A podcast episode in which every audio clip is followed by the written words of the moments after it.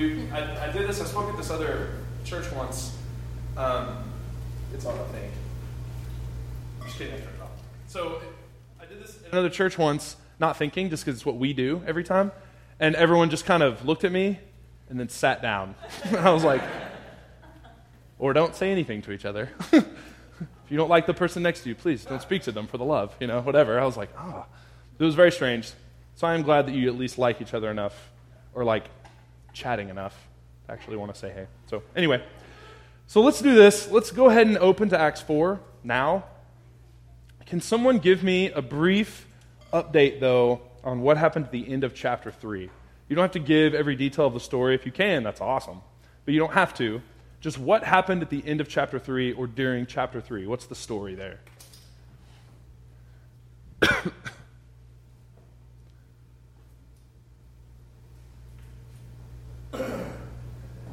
you were talking about last week?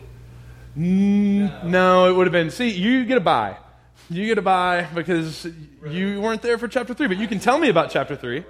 I would love for you to because someone needs to, or I'll wait.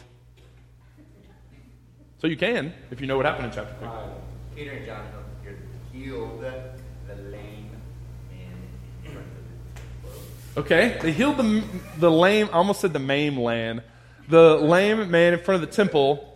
Why, why is that? What, what was a little bit of detail that happened in that healing? Oh, right. In what way? Like they just went crazy, or would they? Would they? Yeah. Yeah, they like rushed the place. Right. Which, at the temple, there's a very, like, it's not like, okay, so I grew up in a church where you don't run in church, right? So, like, when, this is not the kind, because my sons are the one doing it most, but, you know, they just run around like this. I would have gotten just karate chopped eh, where I grew up if I would have been running like that at church. I remember one time I decided I'm going to do it. And I was like, I'm going to see if I can crawl under every one of the pews all the way to the back. And church wasn't all the way over, but I was like, I'm doing it. So I did it, and I didn't make it all the way there. And it wasn't good. But uh, I don't even know why we started that. Okay, yeah, so, so I'm just remembering my childhood, like, oh, don't do that. So, um, but this, it's not just like that. It's not just you have to respect the place or the space. There are actual cultural rules and norms that are written in law about the temple that people have to enter certain parts of the temple a certain way. There has to be a certain ritual for all of that. And so, if all these people rush this one area of the temple, it's almost guaranteed that actual, real laws are broken. Not just like religious norms that are unkind, or like, oh man, everyone ran and disrespected the Baptist church in this rural town. It's not like that. It's, it's no, laws of the state, you know, it's not a clear state at this point because of Roman rule, but laws of the state are broken by this. So it's a big deal that people rush the place, right? If it's that exciting that everyone was like, no, let's just break all the laws to see what's happening, kind of a big deal. Kind of a big deal. What else? What else about this story? Any other details we remember? These were unlearned men, the Pharisees found out. The ones that were doing the healing. Right, right, right. So these guys do the healing, and do they just heal, or what else happens? They, get, they go in front of the council, they pull them up there. Well, they're going to today. Oh, Pause. Wait, but what, no, no, no, you're good, you're good. No, no, no, you're good. But what happens after they heal him in that space? He jumps up. Jumps up, and then Peter decides, let's give a speech. right? This is perfect. We have a crowd. Let's give a speech about what's just happened. And then gives a speech about Jesus, right? That's the problem. That's not good, okay? So that's, that's what we find. This guy gets healed. You are all correct with your story. Thanks for helping explain it. It's definitely more fun that way. Good intro to chapter 4, Kevin. No, perfect. It's perfect. So then this is how it goes. This is how it goes. The priest and the captain of the temple guard and the Sadducees came up to Peter and John while they were still speaking to the people And they were greatly disturbed because the apostles were teaching the people, proclaiming in Jesus and the resurrection of the dead. So they seized Peter and John, and because it was evening, they put them in jail until the next day. But many who heard the message believed, so the number of men who believed grew to about 5,000. Let's read this first part again.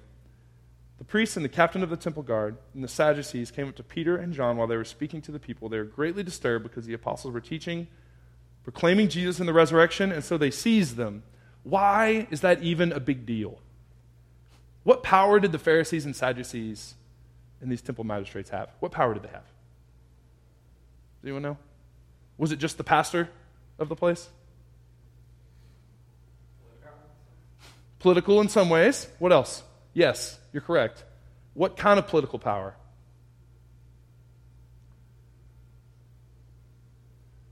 So here's the deal. Let me, yeah, let's just, this is why this is a big deal. That's okay. No, it's good. It's good. It's not, we, we keep thinking, or I'm worried we think of these stories of the new church like it's today church. Like people were meeting in a normal church environment and they just had a different idea of church environment and so there was conflict. That's not the case. It's not like the pastors and the elders came and were like, How dare you? You know, don't do that. We didn't have an elder meeting about this before you started talking. These people had enough power to kill Jesus a little bit ago. These people have all the, the wealth power. They have the law power. They can write new laws, and they do. They make things hard for the poor or whoever they would like to. They have the power of excommunicating people out of the temple, which actually excommunicates them out of culture. Do you remember when Jesus heals this guy, right? And he jumps up and he's happy about it and singing, and they're like, Who did this? And he's like, Well, Jesus did, man. I, I was blind and now I see. And they're like, No, no, no. That's not what we're saying who really made you see, trying to say, don't say it's Jesus. Don't you do it. And he's like, I, I don't know what to tell you. You're smart guys. I'm telling you to your face, I was blind. Now I can see that guy, Jesus did it. I don't know where he went. I don't know what he looks like. He left. I don't know what to tell you. And they say, kick him out of the temple. Kicking him out of the temple didn't mean get out for today. It meant all your forgiveness abilities for sin for all of your future and all of your future family, and all of that is now taken from you. I ripped that from you. I'm now taking away your ability to be right with God, not allowing you to be at this temple. Because again, this isn't modern church day. They don't like go pray for their sins at home, right? They don't invite a bunch of people over to their house and like, hey, would you pray for me? I have an issue. No, you go do that at the temple with the temple leaders through sacrifice. So when they kick him out of the temple, they say, No longer can you get right with God. We have power to do that. So when these people walk up to a group who is doing this unsanctioned thing, breaking actual laws more than likely, for sure, speaking of Jesus, would have been there. I mean, they just killed the person, they just had Jesus killed. They bribed someone with silver to kiss his face, to take him and beat him and torture him hand him over to people that could legally crucify him, and they do. When they walk up, greatly disturbed by what people are saying and doing, and immediately sees them, it's a big deal. It's not, the pastor's upset with you. It is people that have the power to take your life, or what the whole culture thought was the power to take your standing with God away. They could take that from you they were going to do it, right? That's, that's how serious it is that they come and seize them. It's not, again, like the church leaders came, it's the leaders of their culture came to threaten whatever they could, okay?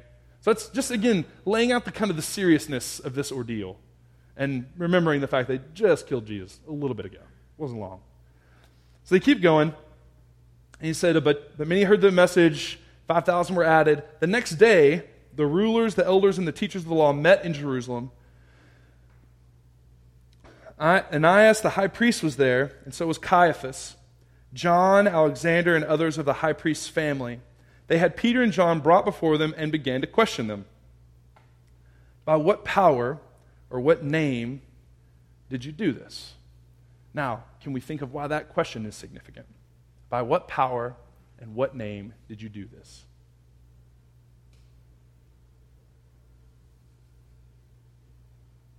I'm reaching on this one, but it's okay.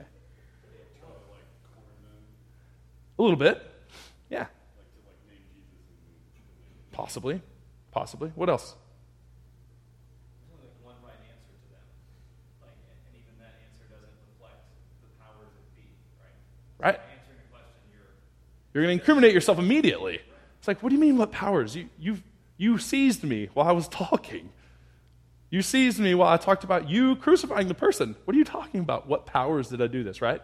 So again, it's either say the right answer or say the answer or what? Don't. That's it.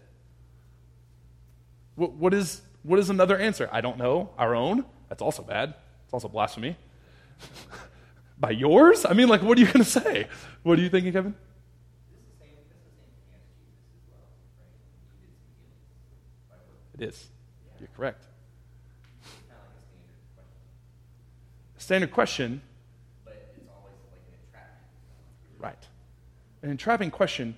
And what does that question not deny? I think it's an accusation because they also told Jesus, well, if you cast out demons, then, you know, you're the devil. And so Right. they're saying, well, if we're, if we're God's holy people and you're not, you're doing this without our permission, not on our side, you're acting in evil. Right. You're using demonic powers. And so it's, I think it's an accusation. Like, like At least it's an accusation of, say, yes, you are. That is exactly it. That's, The right answer is there's, you're already screwed. we didn't do it. Or something else. The, the right answer is, you're going to be beat now, is the deal. Or something, again, very bad. Because it, it, not even at the most, but more than likely, again, it's that. Oh, you can control disease and lame sickness? Interesting. How do people get sickness and diseases and whatever? Well, their parents sin, or they do this, so you must be evil. At the least, it's you're doing something outside of what God has established as the correct order to do things. And so you are at the least disobedient of the order that we are a part of and have the keys over, right? At the least. And I love, too, that there's no question about was this a fake healing or is this really a guy that was lame?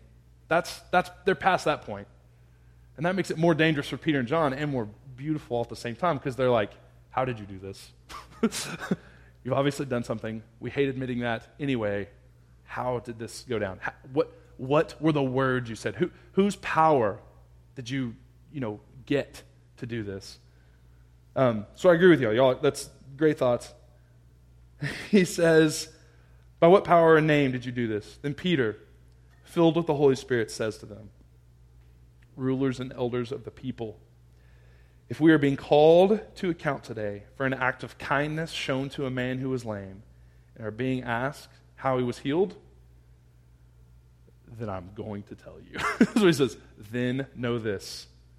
You and all the people of Israel, it is by the name of Jesus Christ of Nazareth, whom you crucified, but God has raised from the dead, that this man stands before you healed.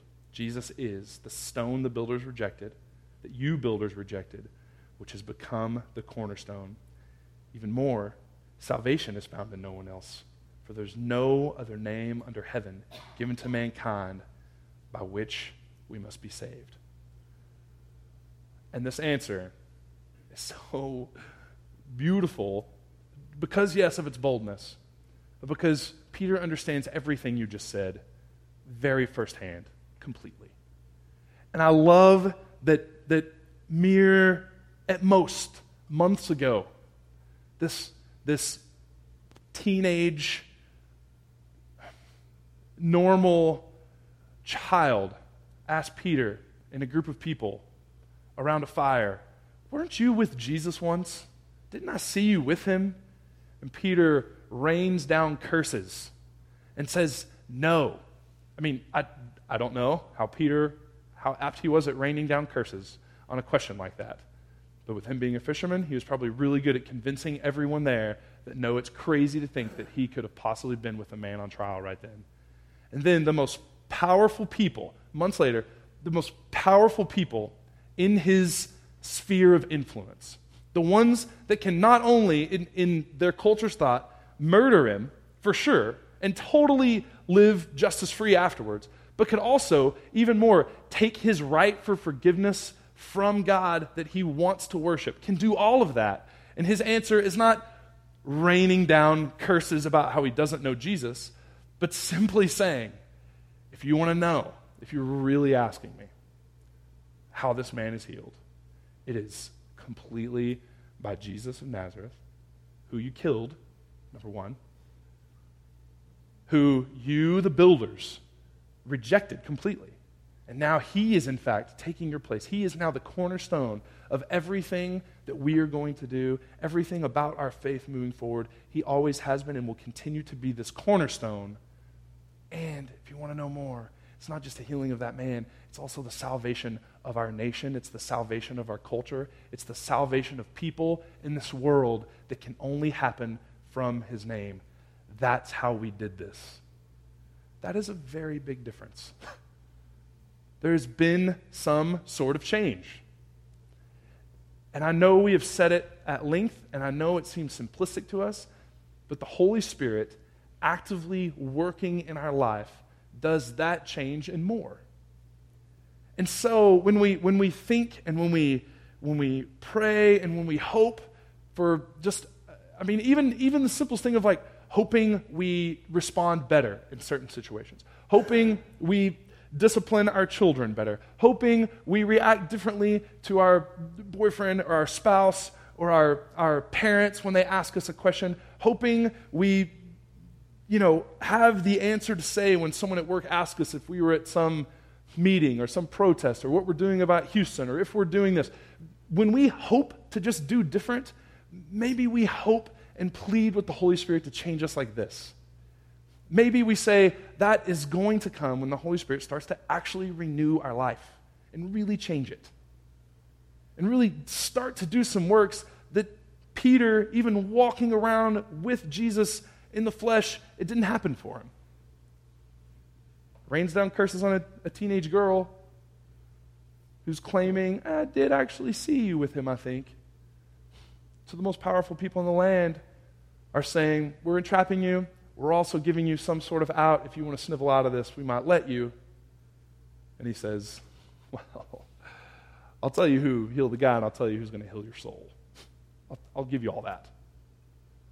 There's a big difference. And, and I know so many of conversations that, that I've had with some of you, that you've had with each other, and that I know the ones I have with my wife when I'm just like hoping for myself to be different and better and, and actually righteous, right? And it, it just seems that presence with the Holy Spirit, this communion with the Spirit of God currently with us, changes us even without our knowing it. Just this communion that these people desired to be with the Jesus that left. Even the Holy Spirit of this Jesus that is now gone and away, and they're hoping he comes back soon enough, right?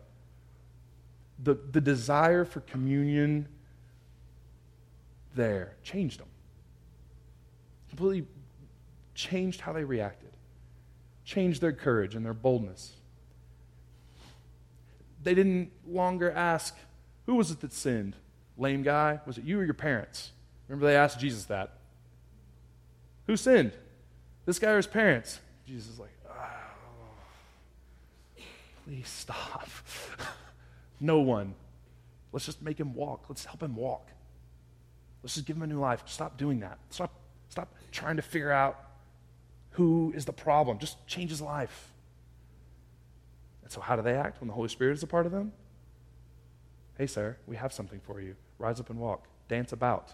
Let's tell a story. Let's get you out of here right? The Holy Spirit changing their life. That's, that's, that's the only thing that has happened between now and then that makes them any different whatsoever. Other than Jesus isn't there to, you know, I mean, I don't know. Let's continue. Sorry.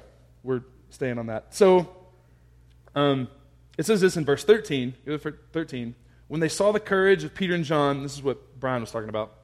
When they saw the courage of Peter and John and realized they were unschooled, ordinary men, they were astonished.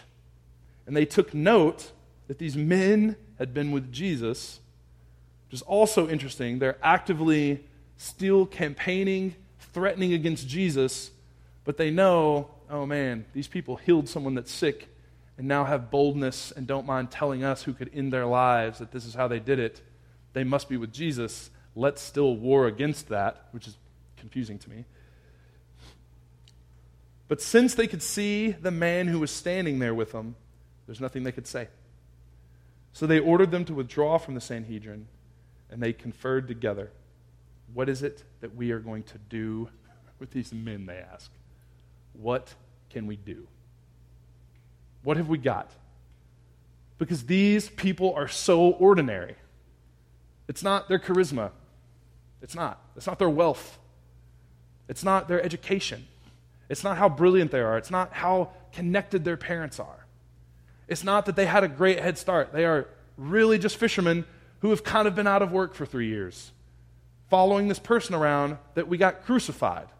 And yet, they're selling everything they have. Their community is growing stronger. Now they've brought it to the temple and healed someone. These are just people, they're just normal. They must have actually been with Jesus. And this, this piece has like haunted me for a few weeks, by the way. That, that how we're reacting to the world around us right now, how we're reacting about Houston's and Port A and, and Corpus's just immense tragedy, how we're reacting to, to people thinking that it is reasonable and righteous to light torches and, and, and scream chants that not only marginalize but threaten a people. How we react to those things, how we react when our, our employer is completely unfair to us, how we react when our employer is unfair to someone else and it benefits us.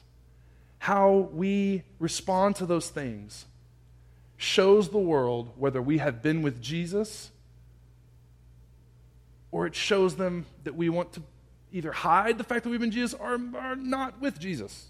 I don't have a lot of options on this one for myself. How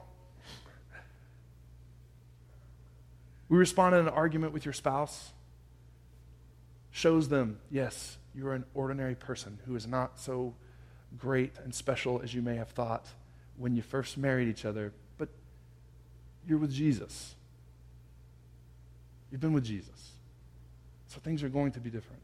Things are going to change. Things are going to. How I respond to.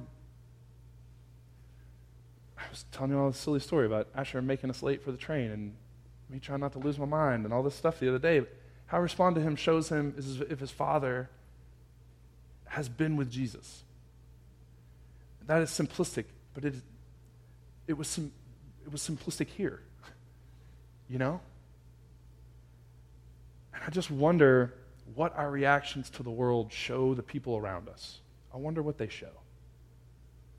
I wonder if they just show we're very religious with no power behind it, or no grace behind our religion, or no mercy, right? I've, I just, that makes me so frustrated, but I can also just err on that side so often, right? I have this set of beliefs. They are important. I may not know why I believe them. There may be no grace behind them. But these are them. This is me. Does that show someone we're with Jesus or does it show someone we're with a subculture? Or I wonder if just our silence, what our silence says. We don't speak into a situation. We don't speak up for the marginalized. When we don't, we don't give grace, give grace for the real oppressed people. When we also laugh when someone is systematically marginalized. What does that say about us? What does it say about not just you or your house? What does it say about us, the we? What does it say about you when other people in my life who know you are my people or know you are, I am one with you in this church, when I react to the world a certain way? And I really desperately, so desperately, want, because of our reactions to the world and the way we respond to people and the way we love passionately, the way we are people that really believe there's no debt outstanding except the one to love each other, I really hope when people see us about and the people that know us closest just know yes, that guy or that girl is extremely an ordinary person that probably could use more education and probably could know more about this thing they're talking about, or probably needs more charisma, or probably needs to, you know, just think through. They don't have money to give here, okay? Whatever it is that they may see, but maybe they also see, but ah, something else. They've something other than that is driving them. Some power, some love, some grace. This Jesus kingdom drives them. I so desperately want people to see us that way. I really do. I want people to see me that way. I want my sons to see me that way. I want them to not think I'm nice. Just nice. I mean, I want to be nice. It's better than being a jerk, but I don't want them to be like, I don't want people at my work to be like, yeah, Austin's a super nice guy. It's not enough. It's not even real hard to be nice enough.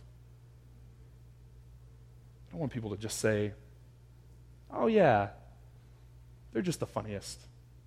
Oh, that guy, you know, come on.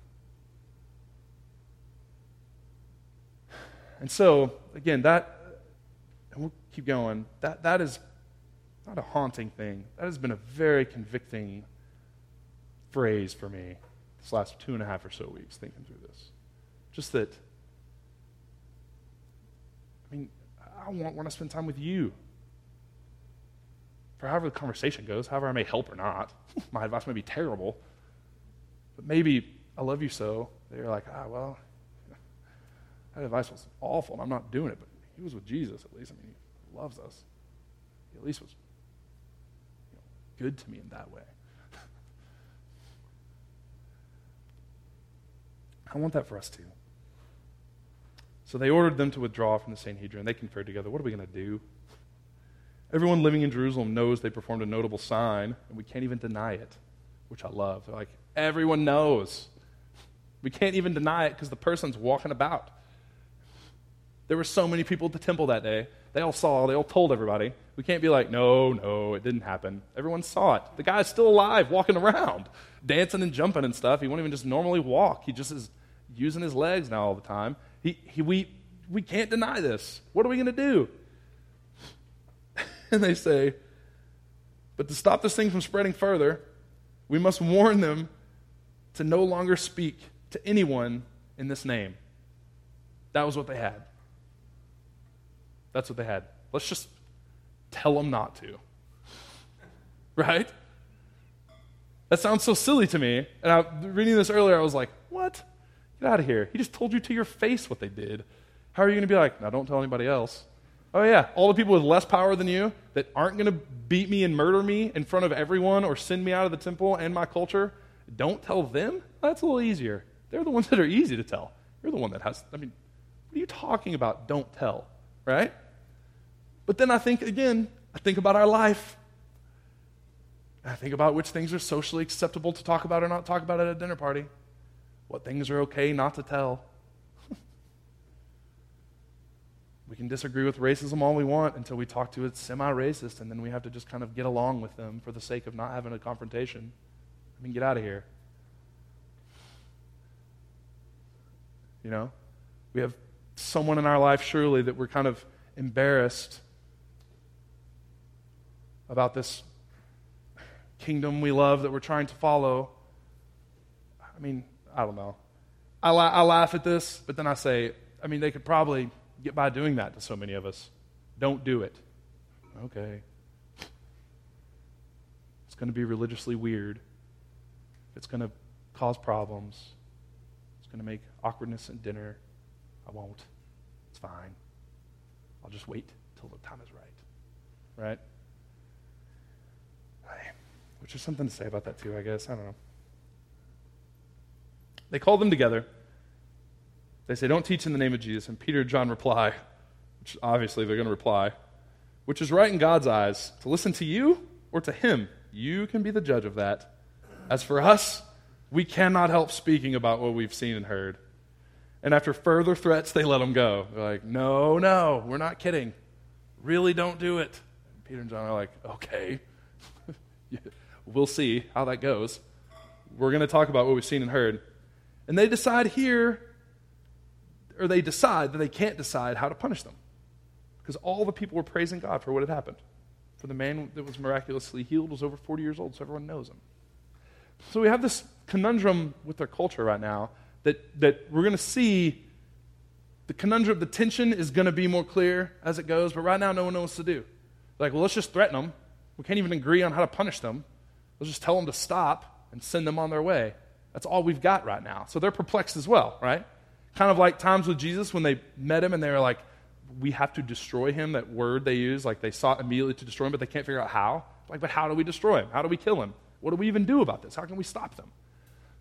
And that's the beauty also of what happens. The, the beauty of their act, the beauty of their courage in talking with them, their argument's sake, the way they've obviously been with Jesus, this, this authority that emits from them, right? And no one can decide what to do. And that, that is part of what's beautiful. Now, again, they're going to decide how to handle this very soon.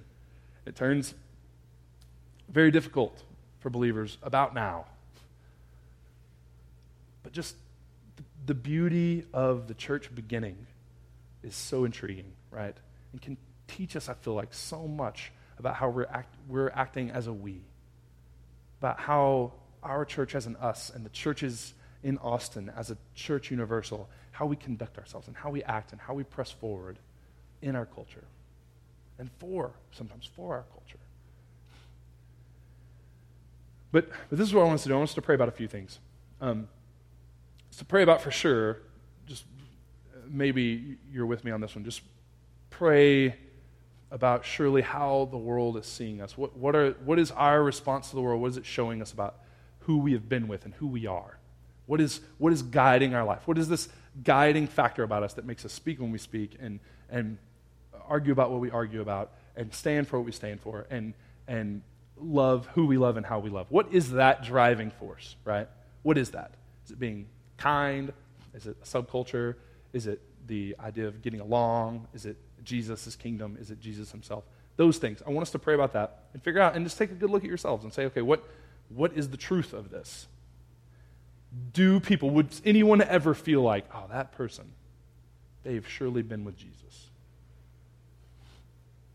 And then further than that, too, I just want us to, to understand and, and pray that God would remind us that when we feel inadequate and unschooled and ordinary, or strapped for time and cash, or strapped for energy or any type of social engagement, that that is, that is, that is not a reason to not have a bold love, to not have a solid voice, to not really express Jesus' power through our life. Because in fact, when we're at our weakest point, when we, are, when we seem to be powerless people, the kingdom shines through us. And I don't mean for that to sound like a cheesy statement at all.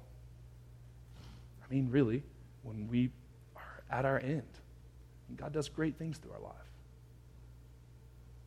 And so I want us to pray together. So let's do that. Let's, let's actually stand together and pray. Lord, we do ask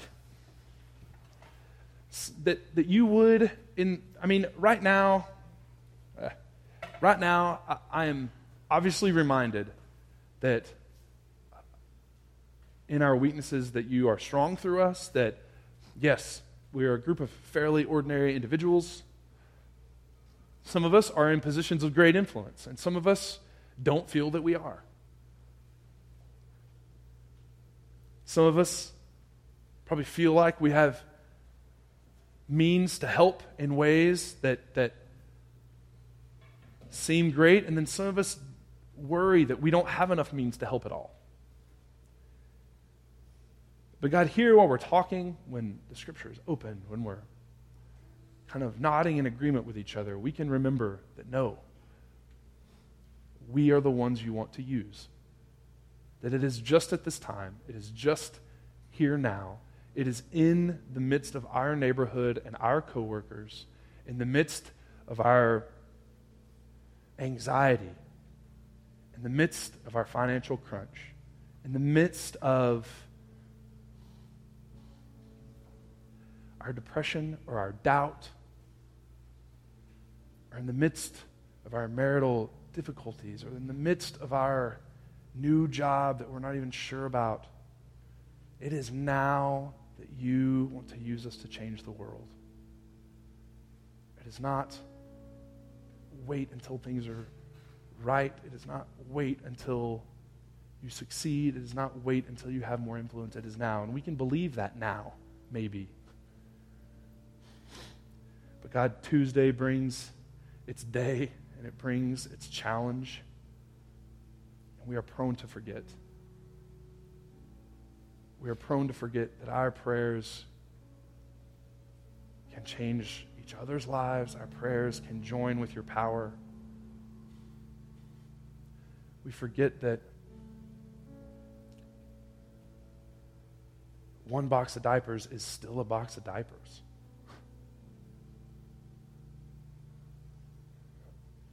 We forget that speaking up at the right time with your guidance can be powerful and that our voice can echo.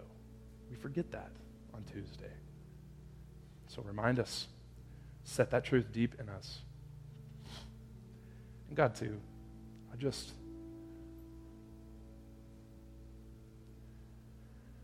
I just want our neighborhoods to know we've been with Jesus. Even if they can't name it, it's fine. We want them to, and we hope to. God, we want to, your kingdom, to just kind of overtake the things we do so that the kids we teach at school know that this teacher is gracious in a different way. This teacher loves more intensely. This teacher is more patient than anyone. And we want our coworkers to know. This person doesn't want to get ahead by wrongful means. They root for me to succeed as well. There must be something about them. And God, we want our neighbors and our closest friends and our spouses